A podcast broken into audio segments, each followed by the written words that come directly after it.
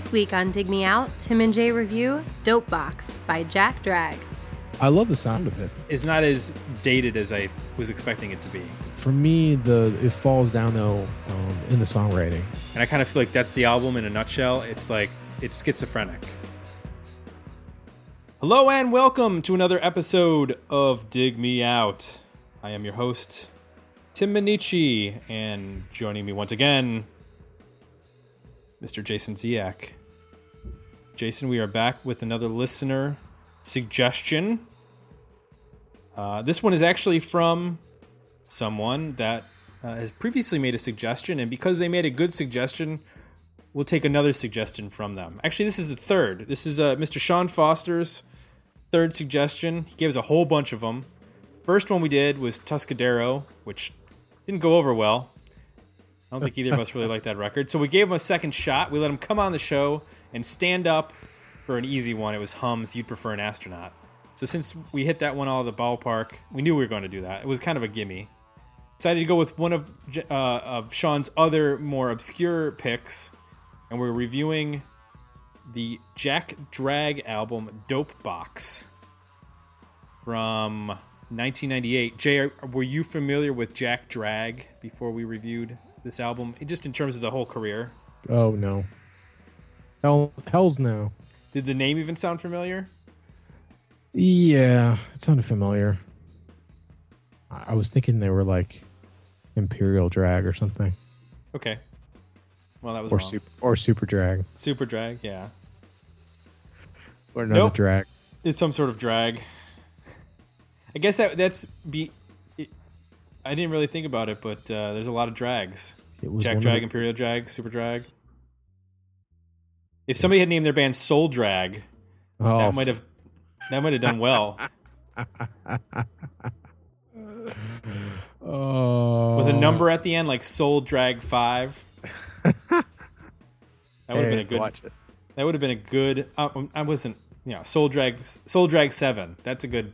Has a good uh, alliteration there. Yeah, that's fine. That's that's me my fake '90s alternative rock band. Soul, Soul Drag Seven. Your fir- Uh, the first song of the album is Pain. Yeah, Second song is Down. down, close. Oh God. All right, we gotta get out of this. Uh, so we're gonna do some uh, Jack Drag, and of course we're gonna start it out with the history of the band. History of the band. So, Jack Drag is actually the alias of Boston based musician Jack Dragonetti, and he re- released the first single as Jack Drag in 1994. It was called Velour, and it was released on Somerville Records. The first full length album was released in 1996 on Hepcat Records. It was all Jack, uh, it was all of uh, John Dragonetti playing everything. He added Joe Klompus and Jason Sutter on drums. I, every time I read Klompus, I thought of the Crumpus, which isn't that the name of the evil, like um, Christmas monster in the European tellings of Christmas stories? Am I am I totally off base on that? what the hell you're talking about? But It might be the sure. drugs. I'm sorry. I don't mean to confuse Klompus and Crumpus. Anyway, so he added Klompus and Sutter, and they released in June of 1997 Unisex Headwave, also on Hepcat. They signed to A&M Records, and in September of 1998 they released the album Dope Box, which is what we are reviewing. In what year June 1998. So in June of 2000, uh, Jack went back to releasing uh, albums all by himself, and he released the album Soft Songs LP Aviating. So it's Soft Songs LP colon Aviating, and that was released on the Sugar Free label. And then the fifth and final Jack Drag album uh, is called "The Sun Inside." It was released on May, released in May of 2002 on Bittersweet Shifty Disco Records. It features Francis Oliver on drums instead of Jason Sutter, and it features Blake Hazard on guitars, sampling, and vocals.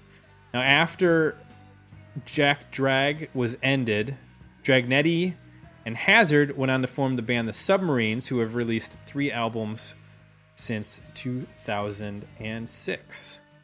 And that is the history of Jack Drag. Now, Jay, we did get some Facebook feedback for this record. Sean Michael Foster, who suggested the album, he said, A truly great record that was so unsung. And if you remember that uh, Sean is a video, was video, did some video directing, and he's a director and did some television directing. Um, he said he, I actually got to work with them for the video promotion of this record.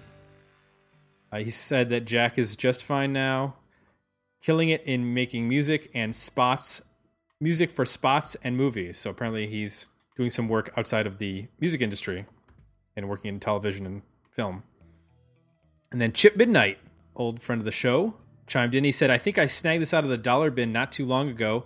Haven't given it a listen, but I'll do so this week so I can play the home game of Dig Me Out. And ladies and gentlemen, the home game of Dig Me Out will be available on Mattel coming out soon, where you get to answer trivia questions about 90s bands and you'll be able to move little plastic Tim and Jay figures around the board and see who has the most knowledge of Dig Me Out bands. It's got to come with one of those plastic cups with two dice in it. yes. I love those. Yes, it definitely will. So, uh, one thing I want to mention about this album, and it might not be of interest to you, Jay, because I don't think that this sort of information is something you care about, but it might be interesting to some of our listeners. Dan the Automator remixed this album. Jay, do you know who Dan the Automator is? No. Okay, of course, I didn't think so. So, Did you hear the disgust in my voice? Yeah, Dan the Automator is actually Dan Nakamura, who is a San Francisco based hip hop producer. And he worked with a guy named Keith Thornton, or Kool Keith, and they put together an album called Dr. Octagon, which was sort of like an, a, a, a really unsung 1990s hip hop album when all the gangster rap of like Tupac and Biggie and Snoop and Dre was going on. They put together this like really loungy, like laid back, completely outside of the mainstream hip hop album, which didn't really get anywhere until years and years later. And he's been, Dan the Automator has been a huge uh, get, I guess you'd say, in remixing uh, bands. He's worked with Primal Scream and the Eels, um, Corner Shop, Jon Spencer Blues Explosion, lots of interesting and um, in terms of the rock world. And he's also worked with like Del the Funky Homosapien and um, a bunch of other people, Ghostface Killah. I'm just reading off the AllMusic page right now. So anyway, You're just making stuff up. But I'm just I'm just making stuff up. So that's where Dan the Automator comes in, and then I think that that's an important reference because of the nature of this album. That there's a remix element to it. Here's my question, Jay. Hmm. Uh, what do you think of this it on album? lay it on me. I'm just gonna go with the very simple. Simple. What did you Oh, think of this record? jeez. Boring. Is that really all you got? Well, I, you know, I- when I first listened to this record, I thought you would hate it, which is why, I suggested it. Well, because it doesn't really feature a lot of electric guitar. oh, what are you talking about? It's got tons of guitar in it. Well, it does, but it, it's very processed. It sounds like uh, in the in a, in a way that reminds me of, say, um, an on record or a Beck record or something like that. But then I thought you might start to appreciate the weirdness of some of the record. So where do you come down? Do you hate it or do you love it? I love the sound of it. I think it's I think it's a unique combination of um of tones. I, uh, I I'm a big fan of distorted bass. I'm a big fan of fuzzed out guitars. This album has a lot of both um, all over it, and mm, usually at the same time. Um, there's also some really cool vintage um, bass tones um, and drum sounds, roomy drum sounds. Um, so I love the sound of it. I love all the elements coming together. I think it does sound, uh, for the time, uh, fairly unique. Um, although I think there was some stuff going on in the late '90s. Now that you know, sort of thinking about it, that that kind of did some similar things in terms of trying to capture like a '60s retro sound. Mm-hmm. Um, I'm thinking of like Fastball and Smash Mouth, and there was a little run of bands in the early 2000s and late 90s that were kind of playing with uh, some of those sounds. The for me, the it falls down though um, in the songwriting. You know, I think there's a handful of songs on here. Um, I think there's a handful of catchy bass lines and ideas. I think what's interesting is here in the history of the band is, um, you know, he's you, you, mentioned he's gone on to do a lot of soundtrack work or, or uh, TV music work. Um, several of these songs, they could have been in Ocean's Eleven.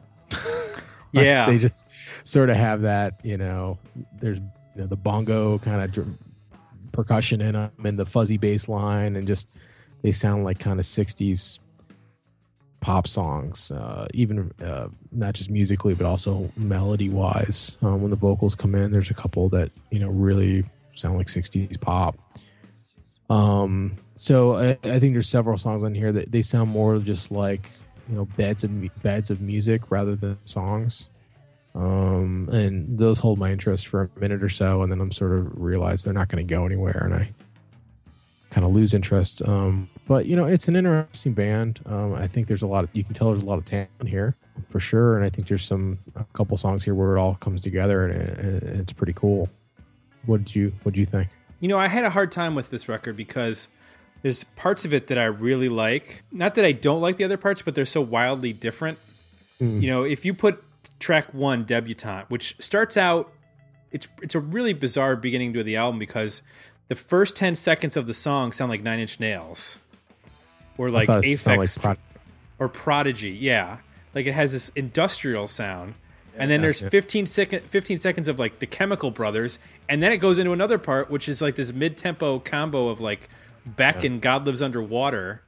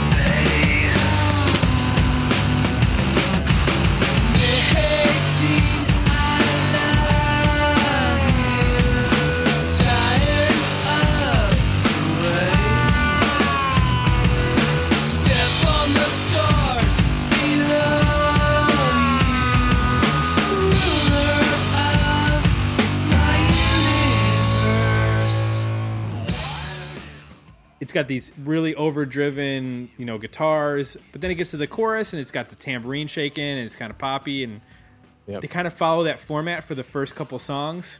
And then you get into like a song like Surfing the Charles, which mm. is slower and you know what it reminded me of? It reminded me of Tiara, yeah. which is uh, the Columbus band that um, some people who listen to this podcast might be familiar with, but I would describe Tiara as Elliott Smith fronting Built to Spill would be a good, ex- I think, especially their earlier stuff. And then it goes to that to where we are, which has this like organic singer songwriter vibe with like strings and there's more vocals and then tall buildings, which I really like, but it sounds like Velvet Crush.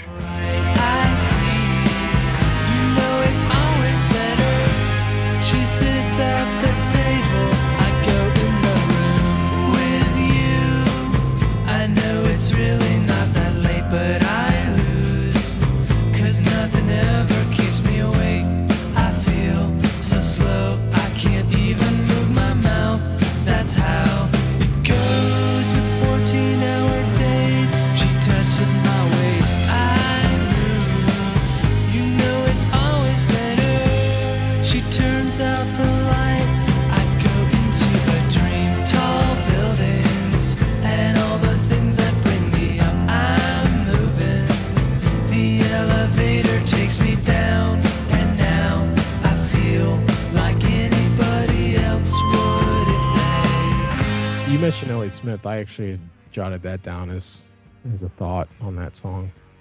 But yeah, Yeah. it's, it's it's poppy, but the vocal kind of reminded me of, of El- Elliott Smith.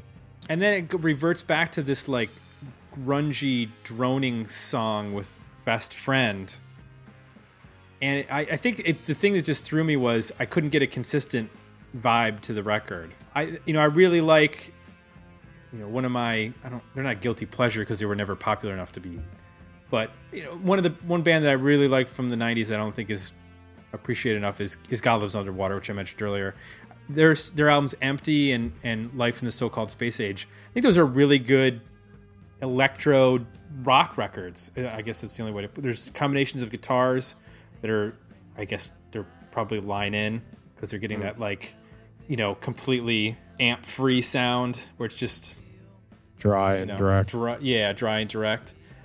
Um, and you get that on like a lot of the songs, and you get that like Beckish use of on "Seem So Tired." There's these samples, I think, of extra percussion, yeah. and even the vocal delivery is kind of Beckish.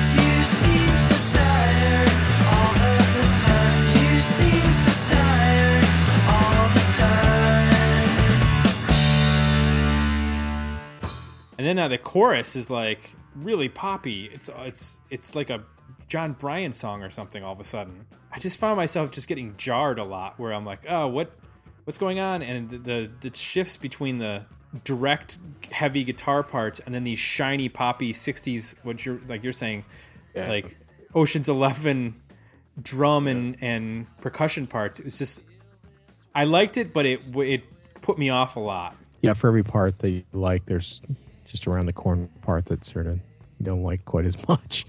Uh, seems so tired is it's a little schizophrenic for me. You know, the parts are so different, and yeah uh, and, you know, I think it's not just that they're different, but they're there's moments where you have two things that are sort of derivative, pushed up against each other, which makes it even stranger. You're like hearing other reference, and neither is completely unique. I guess the overall composition is unique, but the, the individual parts, you, you, you know, you hear other things when you jam them together, kind of just even makes it stranger. mm-hmm And, and there's a lot of throwaway stuff on here. I have to say, you know, from I do like the song "Best Friend," which kind of sounded familiar to me for some reason. I'm not sure why, but if it wasn't a hit, it, it could have been in terms of uh, obviously it wasn't a big hit, but you know what I mean. It could have been a, a, a '90s radio hit. Oh Oh. yeah, it definitely more mid '90s, but yeah, I get this feeling that we're all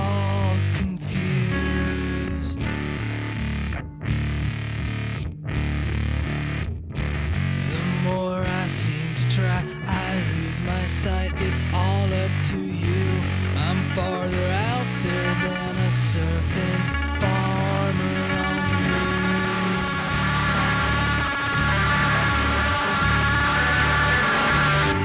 Got this taste in my mouth I can't refuse.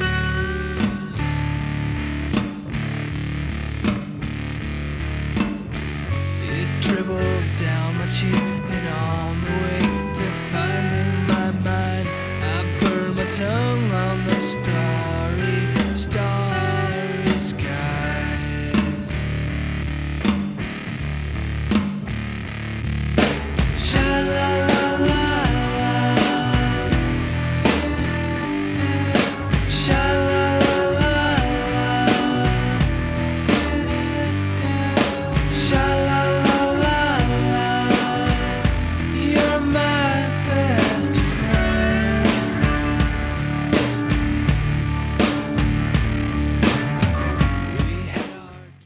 three songs after that are pretty much throwaways for me. You know, just experiments and just.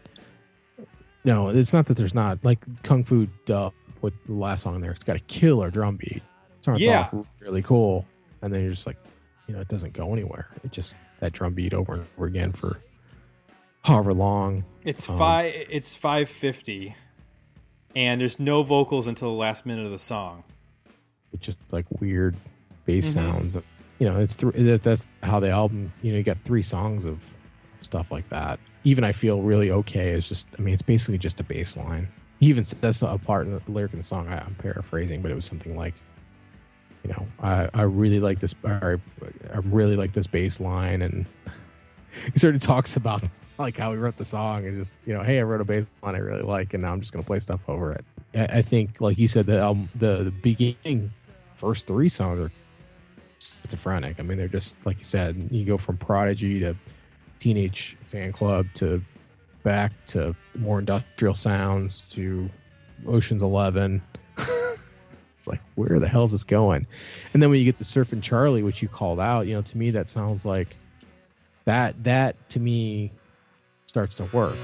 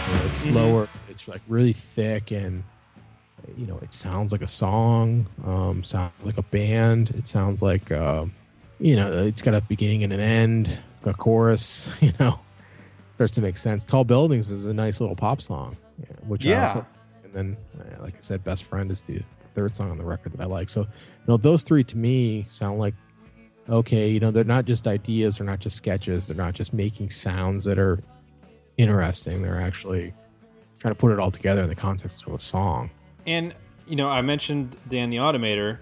I'm wondering what this album sounded like pre-mix, because you know, I'm wondering how much of the schizophrenia is because of the fact that it was basically a remixed album, where you know the album was done and then he I don't know if he added percussion. I don't know if the like the crazy Beck percussion is the, what he added as the re, for the remix, or if he just brought it up in the mix, or you know these these little indulgences of like, you know what you're saying the Ocean's Eleven, you know percussion parts. You so he worked on the album that we're listening to yeah, oh i thought you were saying that he took the album that we're listening to and made his own record which we hadn't no, this is that's that's the the thing with this record is that he uh he remixed it. So yeah, that's probably why it's so weird at least for me you know when i'm trying to uh, the, the, the album cover nothing about the band sort of sets you up that you're going to be in for that kind of thing right. you know, just like three guys in a rock band, you know. So, uh, huh. That's probably why there's these strange parts that don't quite make sense. Yeah, it's you're basically listening to a remix album, and I'm that's what I'm saying. I'm like I'm curious what the actual album sounds like because I haven't listened to any other Jack Drag, so I don't know if it's more in the vein of Tall Buildings and Surfing the Charles, where it's much more band oriented, or if they actually did experiment, you know, with loops and stuff on those other records, and this is basically them taken to another level. I don't know. We get around to it at some point. listen to those other records. So are these the, are these songs available, not remixed? No, this is the album. Okay. Yeah. They've never been released any other way than the remix That's- version. Not as far as I know. Hmm. Yeah. Well, that would explain a lot. So it's and I you know maybe I'm wrong. Maybe there is a, a, another version of this album that you can get, but as far as I know, this is the album. And uh, you know it's it's not perfect. There's a lot of cool parts. It definitely sounds late '90s, like you said, where you're getting those influences of not just the grunge and not just the punk, but you're getting those '60s influences and obviously a little bit of electronic and hip hop and and those sorts of things. So in that way, it's it's both very pinned to that late '90s, but it also kind of sounds like I don't know. It's not as it's not as dated as I was expecting it to be. Yeah, and it does. Uh, it it, it conveys a vibe, mood, whatever word you want to use for that. It, you know, it, it there's something about it. You get a sense of it uh, terms of it being um, has like a kind of dirty lounge feel almost to it. And that aspect of it just tonally is from the beginning to the end. So there is that aspect to it. I think you know the Brant Bjork album was the same thing for I believe both of us when we we reviewed that where songs weren't quite there, but it definitely conveyed uh, a sense of time, place, smell, colors. You know what I mean? When you close your eyes, you could you see specific things, um, and that held through. It holds through through the whole record. So that that's kind of cool. I mean, the, to be able to do anything like that, and, and, you know, actually, you know, achieve people. We don't perceive those sorts of things. That's not necessarily a failure. It's just from a song standpoint. Uh, for me, I don't quite get where it's going. So Yeah. Rating this album, did you find it to be a uh, worthy album, an EP, a better EP, or just a single? Well, I have three songs in my life. Is that an E EP? That would be an EP. You you you are surpassed. You've surpassed the uh, single. A side, B side. Yeah, you have to take it Yeah, to I- uh, an EP. We could take three songs, maybe throw another album track in there, and you'd have an EP for me. Yeah, I'm at four songs, so I'm at an EP as well. I, I, I think it, the the album in itself is kind of summed up by the song "Sinner's Delight," which is very schizophrenic. It's got these slow verses and then these up tempo choruses, and they don't mesh at all. And I kind of feel like that's the album in a nutshell. It's like it's schizophrenic. Hmm. I don't know. I don't know what I'm going to get from part to part, and I don't know what I'm going to get from song to song. But sometimes it works, and most of the time it, it doesn't work for me as much as I'd like it to. Right. Um, and then as far as are there are any bands that people are currently listening to that they might find their way into this record? The only band I could think of was like a band like MGMT. Mm. They have that like quirkiness and they combine sometimes some, you know, loops and stuff, but with live instrumentation. I, I don't think they're quite the right mix. And I couldn't think of a lot of bands that were more indie that had this particular sound. Uh, I was going back to like Beck and you know ones that I already mentioned. Um, did you have any better luck? Well, I don't know if these bands sound exactly like them, but there's something about the effect that is similar. So I was thinking of bands like the Sleigh Bells and Battles and Mhm. even Death from Above, 1979, where it's like a rock band sort of format e sound, but there's like a cut and paste aspect to it. Like, yeah, you know, it's kind of like it sounds like you know a rock band played and then somebody went and cut it up, put it back together, kind of thing. Uh, you know, I think this band, obviously, from what we just talked about uh, with the remix that happened, it has that aspect to it, um, and and even the you know those bands tend to have you know kind of dry in your face drums, uh, distortion on a lot on everything or a lot. Yeah, uh, even the vocals, you know, but it's still kind of warm, uh, an analog not overly digital, is similar in those ways to those types of bands or those types of albums. yeah. When you mention you know like sleigh bells, it makes me think of the Go Team, which is way way more poppy. I mean, they're basically writing anthems on every song, Mm. but I don't think it's in terms of their use of, use of like sampling and stuff. I don't think it's that far off from what Jack Drag is doing and uh, what the Go Team's doing. You know, on a mel- melodic standpoint, I think we we mentioned a couple bands. I could throw another one in there, like Nada Surf is a band that you know at times when he singing melodically, even hum like the not musically but vocally. Mhm. Um, I think "Best Friend" sounds a lot like you know could be a, could have been a hum vocal. Those sorts of those sorts of melodies and songwriting is here and there on the record. You know, you you hear spots of it. Yeah, that's yeah, those are good too. All right. Well, I think that covers Jack Drag, and I think we need to thank Mr. Sean Foster for bringing this to our attention. Uh, this was less successful than Hum, but more successful than Tuscadero. So we'll put it right in the middle there, because I don't think Tuscadero made it to the EP status for either of us. I have to go back and listen to that one, but You're gonna Take take a- do, do the math on his batting average. yeah, he's he's. I think we're gonna put him at a solid 333 right now. That's Which, not uh, bad. which is a good that's a good average. Uh, you know you put that together for 10 years you're in the hall of fame. Uh, he's got to keep he's got to for every uh you know jack drag he's got to pop out a few more hums. So we'll see. We will see. Uh if you like what you heard on tonight's episode please consider leaving us some uh, positive feedback over at the itunes.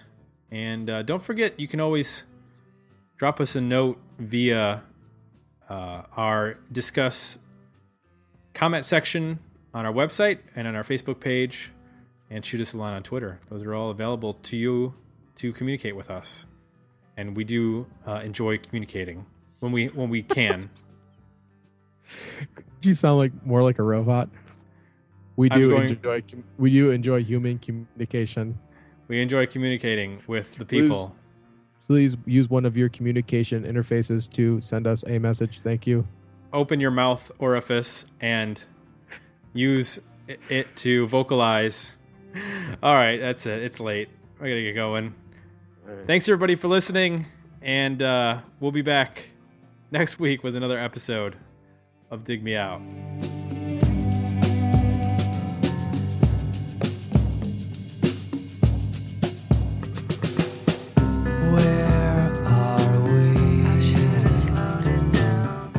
To leave feedback?